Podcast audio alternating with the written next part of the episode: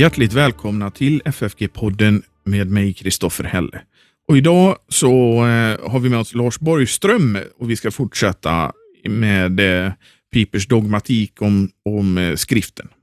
Och är det så att man vill ge ett bidrag till den här podden, och församlingsfakultetens arbete, då går det bra att göra det på Swish. Numret är 123 100 8457 och så märker man det med FFG Podcast eller FFG Gåva. För annat som händer på eh, församlingsfakulteten besök vår hemsida ffg.se.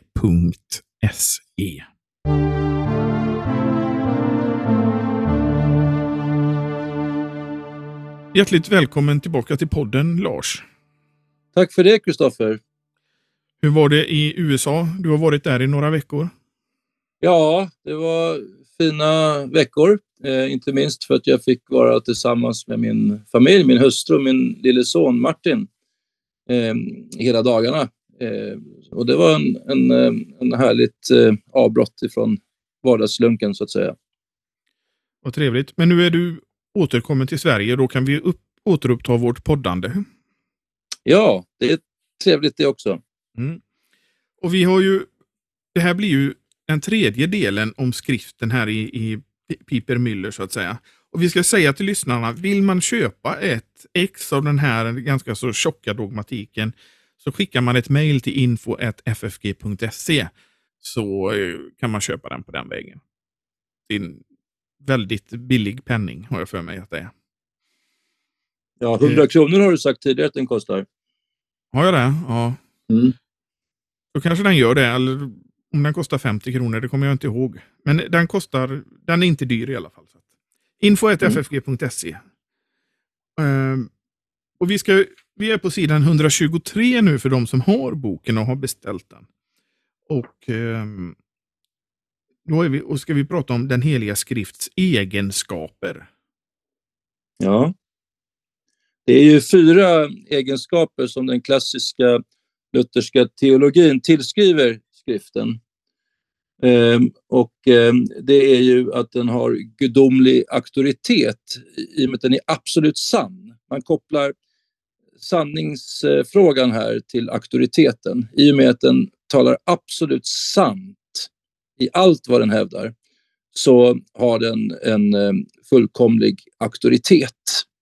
Den, den, den är inte beroende av någonting annat. Den, skriften står helt och hållet på egna ben och kräver absolut eh, lydnad och eh, eh, tilltro. Eh, och för det andra eh, så har den en gudomlig kraft också. Guds ande bor ju i ordet och därför så kan Guds ord, eh, Bibeln, eh, skapa ånger genom lagens förkunnelse och skapa tro genom evangeliets förkunnelse. Och det, då och för det tredje, jag, jag, skulle vilja tillägga en sak där och då kan man säga att skriften är alltid alena. Eh, så sätt. Men sen är den inte alena heller på det sättet att anden alltid är med. Mm. Anden bor i ordet som Jesus säger i Johannes 6.63. Mina ord är ande och liv. Och där finns Guds livgivande ande Eh, i själva ordet som kommer till oss. Dels i, när vi läser Bibeln men också i den eh, bibelenliga predikan. Eh, ja, det var eh, skriftens eh, eh auktoritet som bygger på dess sanning och så var det eh, dess gudomliga kraft och så för det tredje då, eh, här står det då Bibelns fullkomlighet. men jag skulle nog tycka att det är bättre att, att översätta skriftens tillräcklighet. Eh, det är alltså eh, frågan om eh, eh sufficientia scripture. Eh, och eh, det blir klarare om man översätter det med skriftens tillräcklighet. Vi, vi kommer ju prata mer om det sen. Men sen för det fjärde också skriftens klarhet, klaret, claritas scripture att den är förståelig. Men ska vi börja med det som är alltså den heliga skrifts gudomliga auktoritet? Ja, just det. Eh, och eftersom eh, skriften har Gud som källa och Gud är sanningen som inte ens kan ljuga, så gäller ju det allt eh, skriftens ord eh, på alla områden. Vad den uttalar sig om så, så, så talar den sanning. Och eh, då eh, tar Piper upp en diskussion här hur eh, vi människor kan komma till om skriftens eh, sanning och eh, därmed dess auktoritet, varför vi ska tro på allt vad den säger. Och då skiljer ju han då på två olika eh, viss slags visshet här. Då, då. Dels den eh, kristna vissheten, fides divina, eh, och sen en eh, naturlig eller vetenskaplig visshet, fides humana. Och den här eh, kristna vissheten, eh, det är ju frågan om den helige Andes inre vittnesbörd i våra hjärtan. Bibeln kan själv övertyga oss om sin sanning. Alltså när vi brukar Bibelns ord så eh, har den den verkan på oss, om vi inte i synd och otro står emot förstås. Men, men eh, den kan alltså verka på våra hjärtan en, en sådan effekt att vi inser att det här är absolut sanning. Eh, och det är ju ett helt och hållet andligt verk som sker i våra hjärtan genom den helige Ande, detta inre vittnesbörd. Och Det är det som, eh, man, man drar en parallell, så skriver Paulus i andra Korinthierbrevet att korsets budskap är en dårskap för världens folk, eh, lite parafraserat. Ja. Eh, men det är det ju inte för de som tror. För de som, som brukar Bibeln på ett korrekt sätt. Ja, just det. Exakt.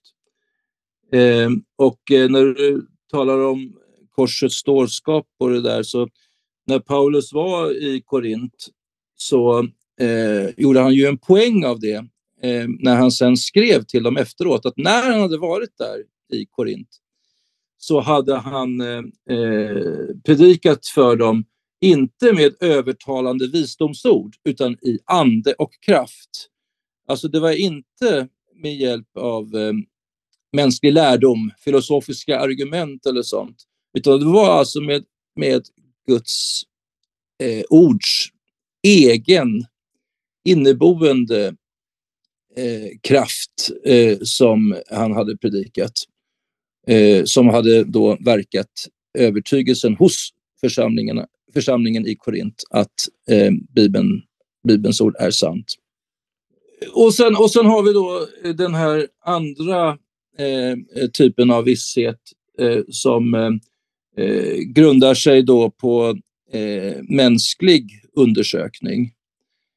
Eh, han går inte in på exakt eh, hur man kan komma till en sådan övertygelse. Jag tänker på att han tar i alla fall inte upp eh, profetiorna i Gamla Testamentet som man sen ser uppfyllda i Nya Testamentet. För det är väl eh, det allra tydligaste exemplet, tänker jag på, hur man kan med rent eh, eh, undersökande metod se att det här sägs flera hundra år innan Jesus framträder och det här har sedan inträffat eh, genom Jesus, då måste det ju eh, vara eh, en eh, gudomlig profetia, en övernaturlig sanning som, som sägs. Eh, för att eh, mänsklig eh, eh, visdom fungerar ju inte på det sättet. men, men, men Lars, så, Ja. Det här är ju också det som skiljer till exempel. Vi har ju, eh, gick ju in på något sidospår om eh, mormoner i ett avsnitt här. Kommer du ihåg det? Ja, just det. Oftast det som jag brukar fråga dem när de kommer fram, de är oftast väldigt trevliga tycker jag. Och de, det är just det här med profetiorna. Var finns de här profetiorna som ska gå i uppfyllelse? Eh, som, ja, just det.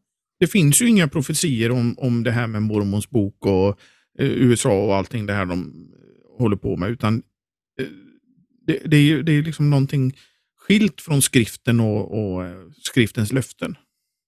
Ja, ja, men det har du rätt i. Det, det finns här i, i den eh, kristna tron. Men, men eh, han tar inte upp det som sagt. Det är lite förvånande faktiskt. Eh, för när man annars eh, hör argument för skriftens gudomlighet så, så brukar ju profetior nämnas.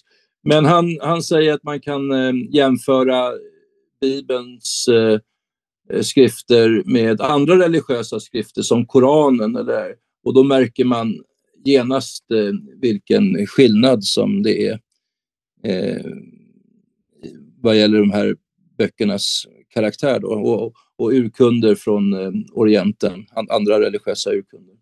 Men skriften är ju, Bibeln är ju alltså då levande på ett sådant sätt att den talar till eh, alla människor i den situationen som den behöver tala till dem, i den situationen de är. Det är alltså en, ja. en, en, levande skrift som fortfarande talar till oss idag. Mm. Många, många försöker ju säga att om det är, Bibeln är bara en gammal bok, den, den har ingen relevans längre. Utan mm. nu, nu, ska vi vara snälla mot varandra och se Jesus som en förebild. Men Bibeln har mm. ju faktiskt ett budskap som talar till oss idag.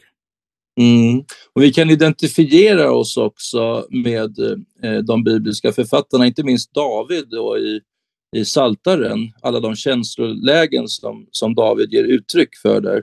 Mm. Alltså troslivets alla olika lägen och, och situationer eh, finns ju ord för som vi kan använda i Bibeln. Ja, ja precis, precis. Och eh, det är ju liksom ett, ett levande ord som man säger. Det är, ju, det är ju så som Gud talar med oss helt enkelt. Man kan mm. säga Bibeln är ju Guds brev till oss och det, vill, det han vill att vi ska läsa, det talar till oss. Ja. Jag vet inte hur många gånger jag har läst skriften och tänkt oj, det här talar till mig precis det som jag behövde just nu. Mm. Ja, ja det, och det, där har vi också den helige ande som tillämpar ordet eh, på våra hjärtan. Och det kan ju vara så att eh, ett och samma bibelord eh, har olika betydelse för olika människor för att de är i olika livssituationer. Den helige ande tillämpar ordet på ett visst sätt på en människa och på ett annat sätt på en annan människa. Eh, så det är verkligen ett levande ord. Ja, och det är många som säger, men varför säger inte Bibeln ungefär som ett dogmatiskt verk hela tiden vad, vad, Eh, vad man ska göra och inte göra? Men det handlar ju om just den här levande, liksom Guds brev till oss, kan man säga. Mm. Ja, ja. Sen är det intressant, tänker jag, eh, hur han, eh, han sätter upp några punkter här, hur man liksom kan testa sig själv också ifall man har den här helige Andes eh, inre vittnesbörd om Bibelns sanning i sitt hjärta. Eh, det, det listar han på sidan 127 i, i, och, och, framåt i några punkter. Um, och då säger han så här i punkt 1 att eftersom den helige Andes vittnesbörd inte sker utan apostlarnas och profeternas ord, utan blott genom detta ord, så är alla omdömen som fälls av sådana som i själva verket frigör sig från skriftordet, rent mänsklig inbildning och inte den helige Andes vittnesbörd.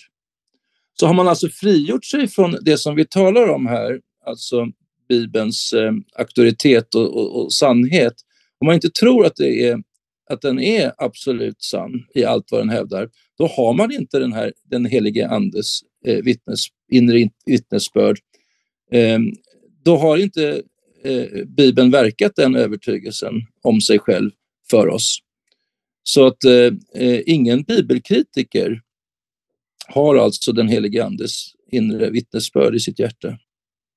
Nej, det... då, är, då finns det fortfarande det där eh, eh, sataniska eh, tvivlet som, som djävulen har sått i, i, i, våra hjärtan. Skulle väl Gud verkligen ha sagt?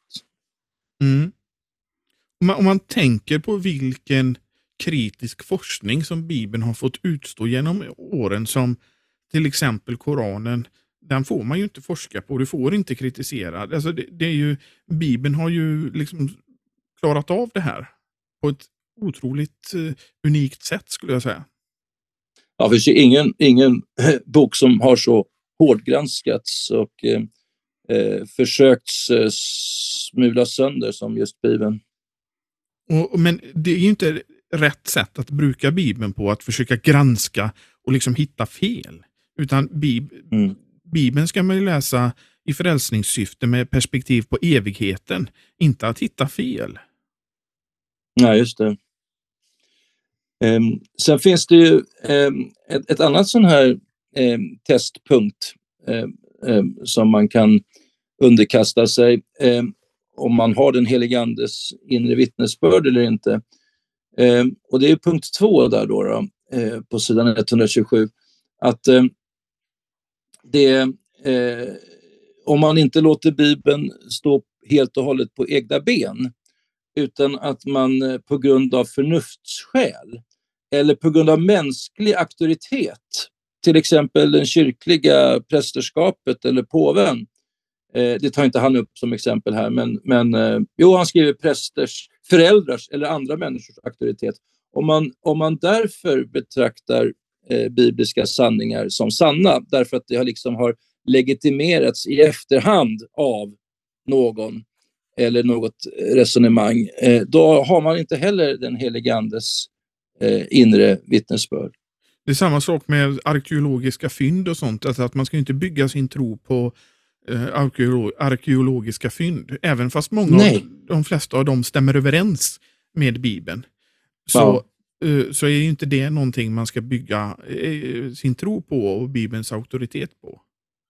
Nej, det var bra att du lade till det, för jag har eh, hört en del eh, människor som är väldigt eh, ska jag säga, ja, det låter som att de, att de är beroende just av de här arkeologiska fynden, men det är någonting som eh, bara kan eh, bekräfta det som vi redan vet är sant. Det, eh, då, då, då, är det inte den helige Andes inre vittnesbörd om man, om man eh, tar sådant stort hänsyn till arkeologin.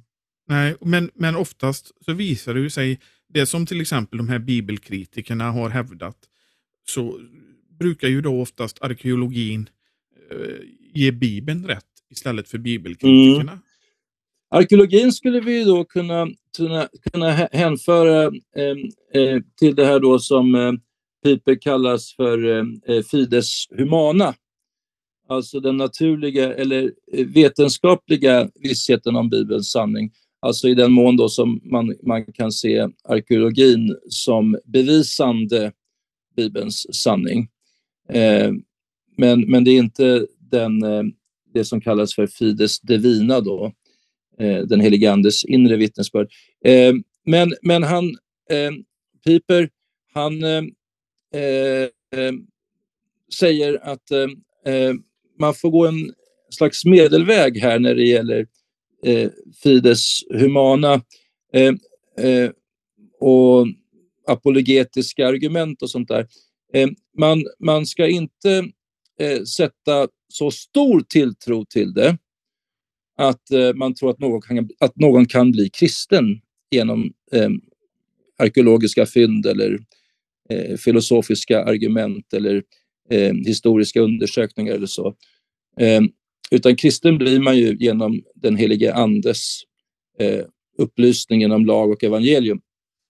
Men eh, man ska heller inte underskatta Fides Humana. Man ska inte eh, säga att det är värdelöst därför att eh, eh det kan eh, eh, få människor som inte är kristna studera Bibelns ord för att eh, jämföra med den arkeologiska fynden och, just det, och, och just det. Alltså, det kan väcka ett intresse för skriften helt enkelt. Ja, och i detta umgänge med skriften som följer därpå så får den helige Ande då verka genom skriftordet på dessa människor.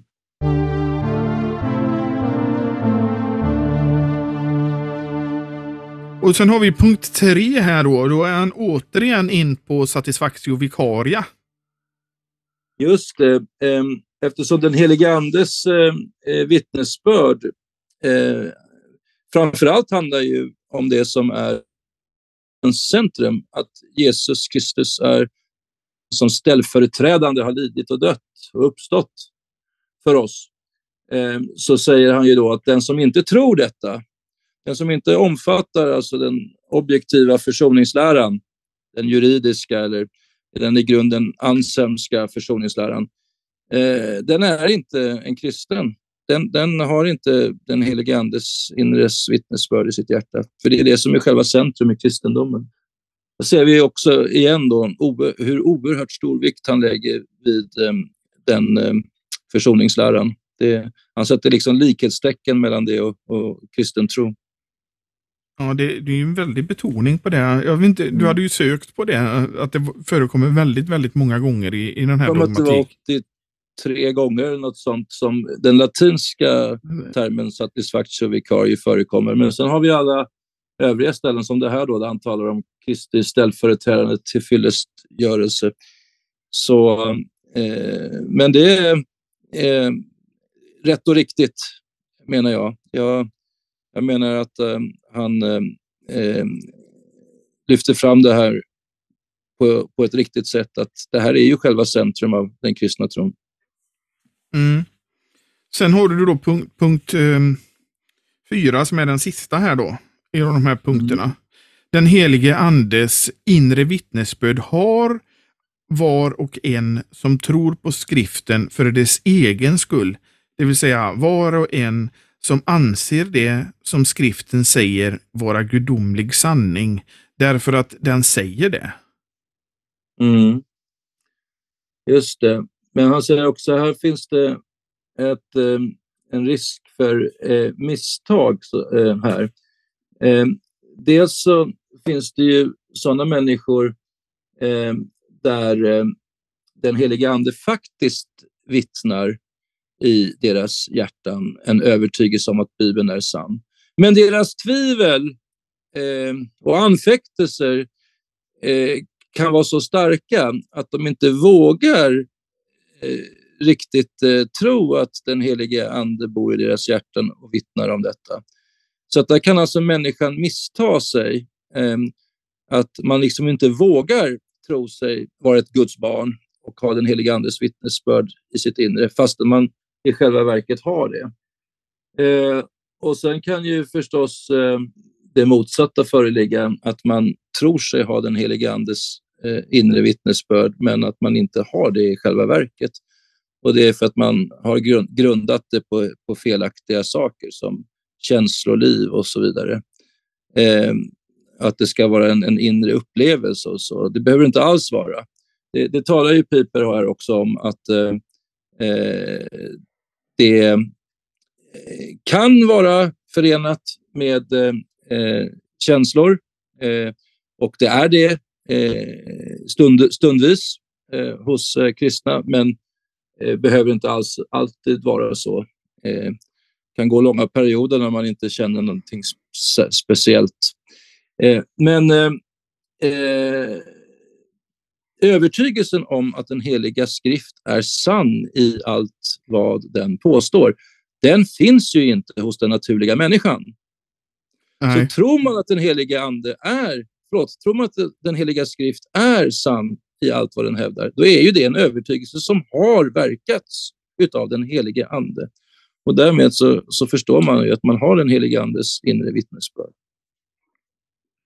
Men det, det som jag tänker på eh, i det här fallet, det är ju också det här att den naturliga lagen tar han inte upp. Alltså att man eh, kan reagera på saker eh, som strider mot skriften. Till exempel om en predikant inte predikar lag och evangelium. Så den som har den heliga andes vittnesbörd inom sig och brukar mm. Guds ord, den reagerar ju väldigt starkt på det här om en predikant inte predikar lag och evangelium, till exempel. Ja, ja visst. Då, då inser man ju direkt att det här är inte någonting som, som ger min själ någon föda.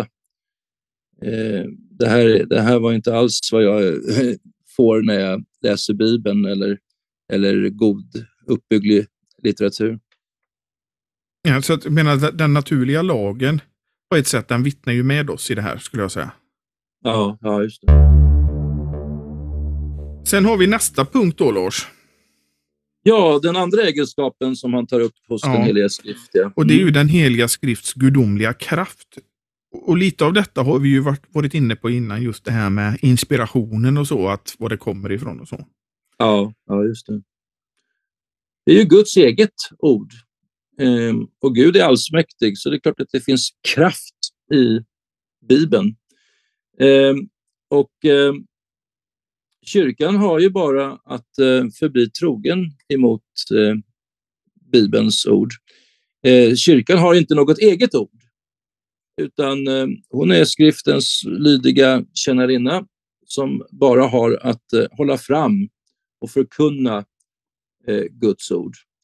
Men det finns ju många andra skrifter som är uppbyggliga och som innehåller lag och, och evangelium. Men det gör dessa skrifter endast i den mån som de hämtar detta innehåll från den heliga skrift. Så det är bara för att de lånar ord från Bibeln, så att säga, eller eh, sanningar från Bibeln, som även dessa andra skrifter, våra bekännelseskrifter till exempel, eh, eller Rosenius eh, skrifter, eller Chartau skulle väl du tillägga. Det skulle jag göra, ja. ja. så så eh, är det också Guds ord. Ja, man brukar ju säga att Schartau själv var ju väldigt noga med att påpeka att skriften kommer först. Men sen hade mm. han ju några väldigt få som han rekommenderade att man skulle läsa. Ros till exempel, då, eller Bengel. Ja, just det. Eller Luther um, för den delen. Ja. Um, och han tar ju upp här också att den naturliga lagen finns inskriven i eh, våra hjärtan även efter syndafallet, fast den, det är en försvagad eh, kunskap förstås. Ehm, eh, men eh, den är ändå tillräcklig för att människor ska kunna känna dåligt samvete. Men den är inte tillräcklig för att en människa ska inse sig vara förtappad, stå under Guds vredesdom utan det måste den gudomligt uppenbarade lagen eh, göra för att eh, driva människor till den insikten. Men om vi nu talar om Schartau så brukar han ju säga att det är mycket lättare för en ung att komma till tro än vad det är för en gammal. Och Det har väl att göra med också då just att man eh, dövar sitt samvete. Att samvetets röst blir inte lika tydlig eh, när du för, liksom går emot ditt samvete hela tiden. Och till ja, slut, det, till slut ja. Eh, det, det, värsta scenariot är ju ett förtvivlat samvete i helvetet, menar ju Schartau då. Mm. Ja, det är det här som kallas för förhärdelsen. Att mm. eh, ju mer man står emot Guds eh, ord, eh, desto hårdare hjärta får man. Och eh, har man då gjort det i många år så, så Eh, det finns ju en, en, en väldigt hemsk, eh, kuslig lära i Bibeln, eh, nämligen eh, förstockelsedomen, den som Gud st eh, eh, straffade farao med. Farao hade ju själv förhärdat sitt hjärta så, så pass mycket att han till slut eh, fick det straffet av Gud att han fullständigt förhärdades så att han aldrig någonsin kunde bli omvänd. Ja, nej, det, det finns ju det. Man talar mm. väldigt sällan om just förstockelse.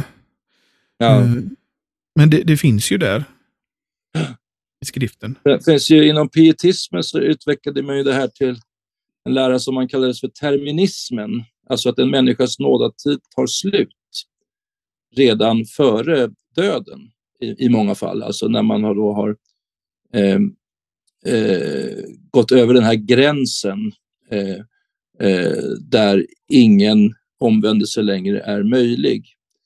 Det ligger ju en sanning i detta, men vi kan ju inte veta eh, vilka människor som har gjort så. Vi, vi har att förkunna lag och evangelium för alla människor. Jag, jag tänker också på Jesu egna ord, där att ja, för människor är det omöjligt, men för Gud är ingenting omöjligt. Mm. För det är ju inte så att människor omvänder sig själv. Nej. Utan det är ju Gud, det är Guds verk. Ja verkligen. Så för människor är det omöjligt, ja visst är det. Men för Gud är ingenting omöjligt. Mm. Och sen har vi då den verkliga eh, dynamitkraften, eh, frälsningens ord. Eh, Paulus skriver det att eh, eh, eh, evangeliet är en Guds kraft till frälsning, dynamis. Mm. det var ju härifrån Alfred Nobel tog namnet från sin eh, på sin uppfinning dynamiten från det grekiska ordet dynamis, kraft alltså. Guds, eller eh, evangeliet är en Guds dynamit till frälsning. Eh, apropå det här att Guds eh, ord har en gudomlig kraft. Eh, det kan ju då väcka död, andligt döda människor till liv. Ja. Och det är ju det som sker i dopet också. Mm. Och det är samma liksom skaparkraft som Gud använde när han skapade världen. Eh, som också eh, finns när han eh, eh skapar nytt liv i en människa. Ja. En människa måste bli född på nytt, måste dö och uppstå med Kristus. Mm. Eh, andra Korintierbrevet 4, 6 eh, eh, hänvisar han till eh, i det här sammanhanget, eh, Piper.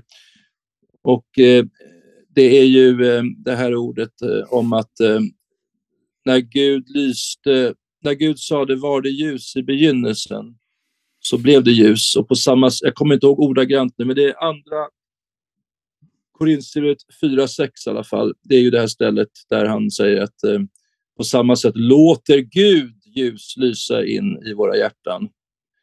Eh, och det är ju, eh, som du säger, det är ju eh, lika lite som vi var med vid världens skapelse, lika lite är vi med vid vår egen andliga upplysning, utan det är ju Gud som omvänder oss eller föder oss på nytt. Född inte av kött utan av ande och vatten. Mm. Eh, jag skulle vilja läsa upp det här ändå istället. Eh, Andra Korintierbrevet kapitel 4 och vers 6. Eh, där skriver Paulus. Ty Gud som sade, ljus ska lysa fram ur mörkret. Han har låtit ljus lysa upp våra hjärtan för att kunskapen om Guds härlighet som strålar fram i Kristi ansikte ska sprida sitt sken. Det är tydliga ord här, att lika lite som, som vi hade att göra med världens skapelse, det skedde ju tusentals år innan vi föddes, eh, så hade vi att göra med vår egen eh, andliga födelse när ljus lyste in i våra hjärtan. Det var Gud som ensam utförde verket. Och tyvärr så ju, tror ju svärmarna att det är de som kan göra det. Ta det beslutet att de vill bli födda på nytt. Ja. Eh, de gamla lutherska dogmatikerna, de brukade ju använda eh, den här eh, händelsen när Jesus uppväckte Lazarus som ett illustrerande exempel på detta, hur Gud ensam genom sitt ord, eh, genom sitt ords kraft eh, verkar på nyttfödelsen. Eh, och eh, när Lazarus låg i graven så hade, var han ju på fjärde dagen. Hans eh, kropp hade redan börjat lukta illa. Ja. Och eh, Jesus sa Lazarus, kom ut. Och eh, det var ju inte så att Lazarus då hade ett, ett val. Skulle han avgöra sig nu och bli levande? Eh, eller skulle han välja att ligga kvar död i graven? Utan det var ju ordet som direkt eh, eh, levande gjorde Lazarus. Precis. Förresten hörde jag om en präst som hade lärt sina konfirmander att eh, det var ju för väl att Jesus kom ihåg att eh, eh, tilltala just Lazarus kom ut. Tänk om han hade bara sagt kom ut. Då hade ju alla människor som låg i jorden genom alla tider uppstått om man inte har varit specifikt och just kallat ut en, endast, endast Lazarus. Ja, det är sant. Och där ser vi då verkligen vilken kraft som finns i ordet.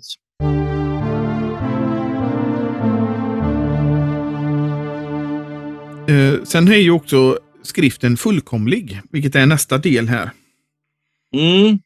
Jag skulle som sagt hellre översätta suffikiens med eh, tillräcklighet. Mm. Eh, för att det som den här punkten vill säga är ju att skriften innehåller allt vad som behövs, vad som är nödvändigt för att vi ska bli frälsta.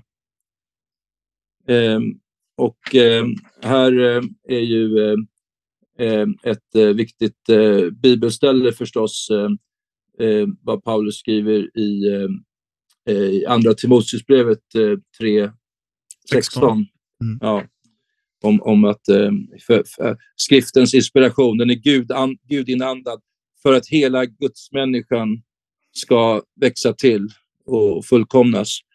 Eh, så att det behövs ingenting annat än skriften.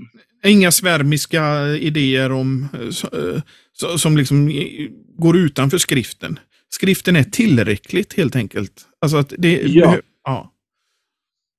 Och inga, inga eh, konciliebeslut eller påvliga uttalanden eller så som, som eh, eh, sker i tillägg till, till skriftens sanning eller, eller nödvändiga förklaringar av eh, skriftens lära eller så. Nej, det är ju så. Och det, och det, vi har, då, skulle kanske några då svärmare säga att men ni har ju era bekännelseskrifter. Men vi tror ju att bekännelseskrifterna är den rätta utläggningen. Ja, våra, eh, våra bekännelseskrifter innehåller ju ingenting överhuvudtaget som inte redan går att läsa i Bibeln. Och, och Jag skulle säga att bekännelseskrifterna då, för det första så är det ju en undervisning en, till hjälp för de som, som behöver det. Till exempel mm. i katekeserna. Men det är ju också för att det har förekommit villoläror som man eh, är mån om att lägga till rätta. Mm. Och förklara. Ja, så, att det inte, så att det inte sprider sig eh, mer. Att man en gång för alla klarlägger det här. Mm. Alltså att... Ja. Eh, så att det här med att, att skriftens tillräcklighet, det betyder ju alltså att, att vi behöver inte något tillägg till skriften eh, när det gäller vår frälsning. Men, men det finns ändå två punkter till som man behöver eh, lyfta fram här under rubriken eh, skriftens eh, tillräcklighet. Och det är ju att eh, skriften innehåller naturligtvis inte alla saker som vi människor kan veta om olika saker. Medicin till exempel, eller naturvetenskap eller historia. Vi kan ju använda vårt mänskliga förnuft och forska och lära oss saker på, på, på dessa sak, områden. Och det är ju helt riktigt att vi gör det. Det, det är någonting eh, eh, som Gud också uppmuntrar att vi gör. Eh, men... Eh, jo, jag tänker på det eh, att, som Luther säger, att mm.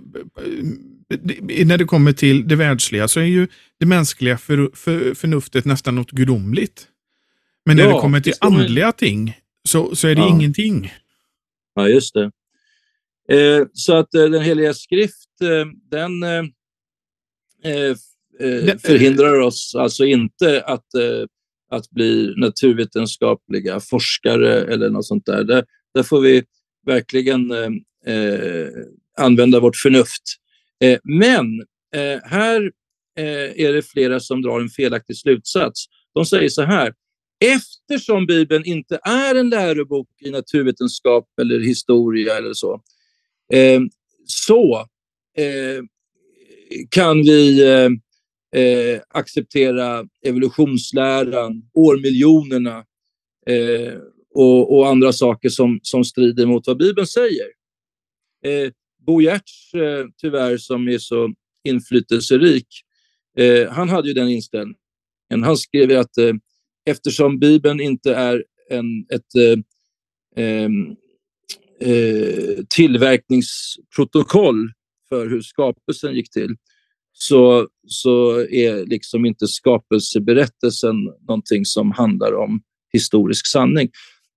Det är istället så att eh, när, även om Bibeln inte är en eh, textbok i, i fysik eller i astronomi eller vad det nu kan vara, geologi, biologi, så när den, eh, ska vi säga, i förbifarten ändå uttalar sig på dessa områden så är den ofelbar. Det är Guds eh, inspirerade ord som är absolut sanning.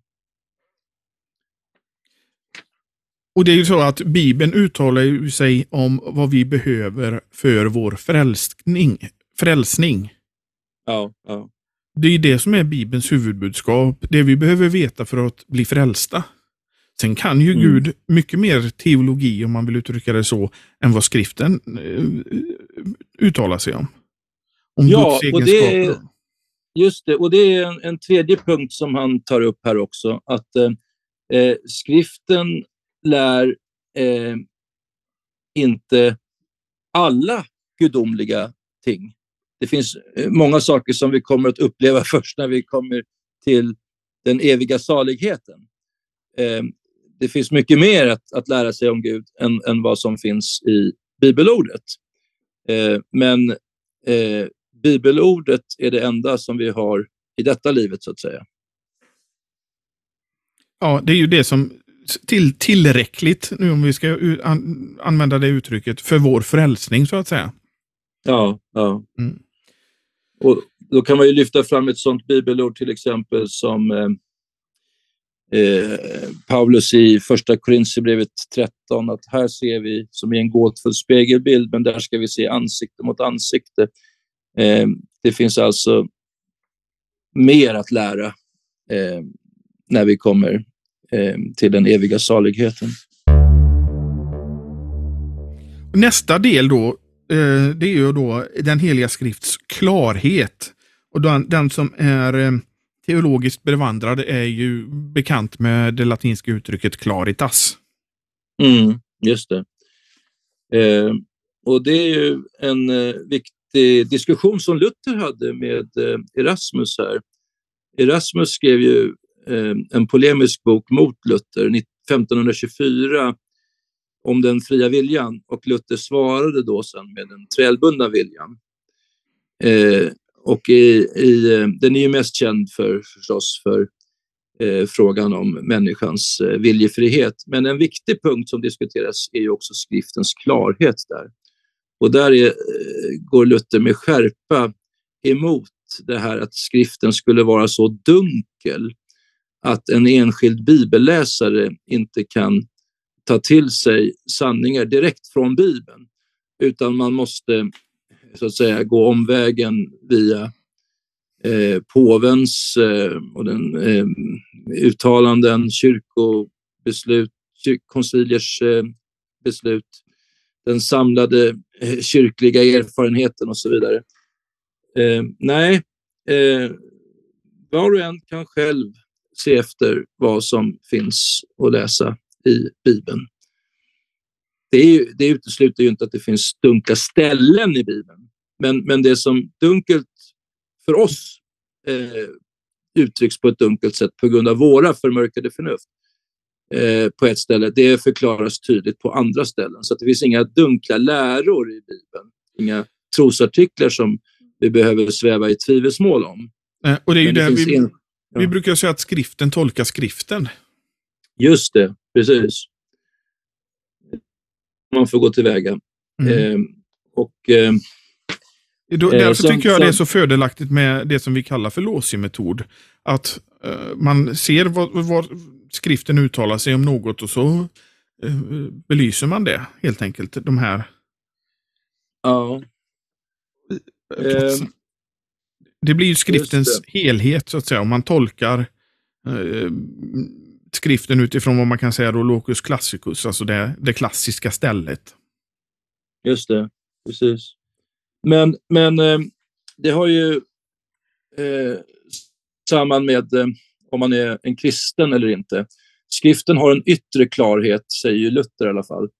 Och det handlar ju om att eh, precis som man kan gå till vilken bok som helst eh, som är välskriven, strukturerad så, och, och, och, förstå vad den handlar om, ta till sig de lärdomarna, så kan man gå till Bibeln och, och lära sig vem det är som har skapat Gud, äh, skapat förlåt, världen.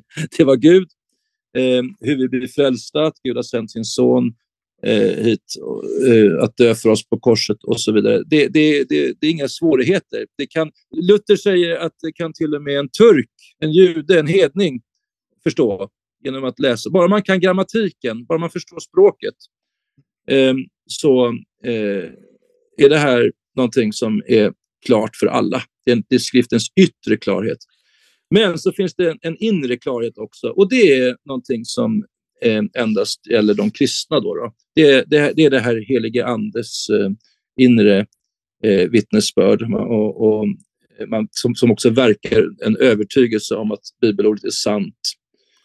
Eh, och Luther tog ju fasta på inte minst att eh, eh det gäller mig personligen. Som du sa Kristoffer, att Bibeln det är ett personligt brev till mig. Eh, Luther säger att det, det kommer an på pronomina. Eh, Jesus är min frälsare. Han är inte bara världens frälsare i största allmänhet och det är för mina synder han har dött och så vidare.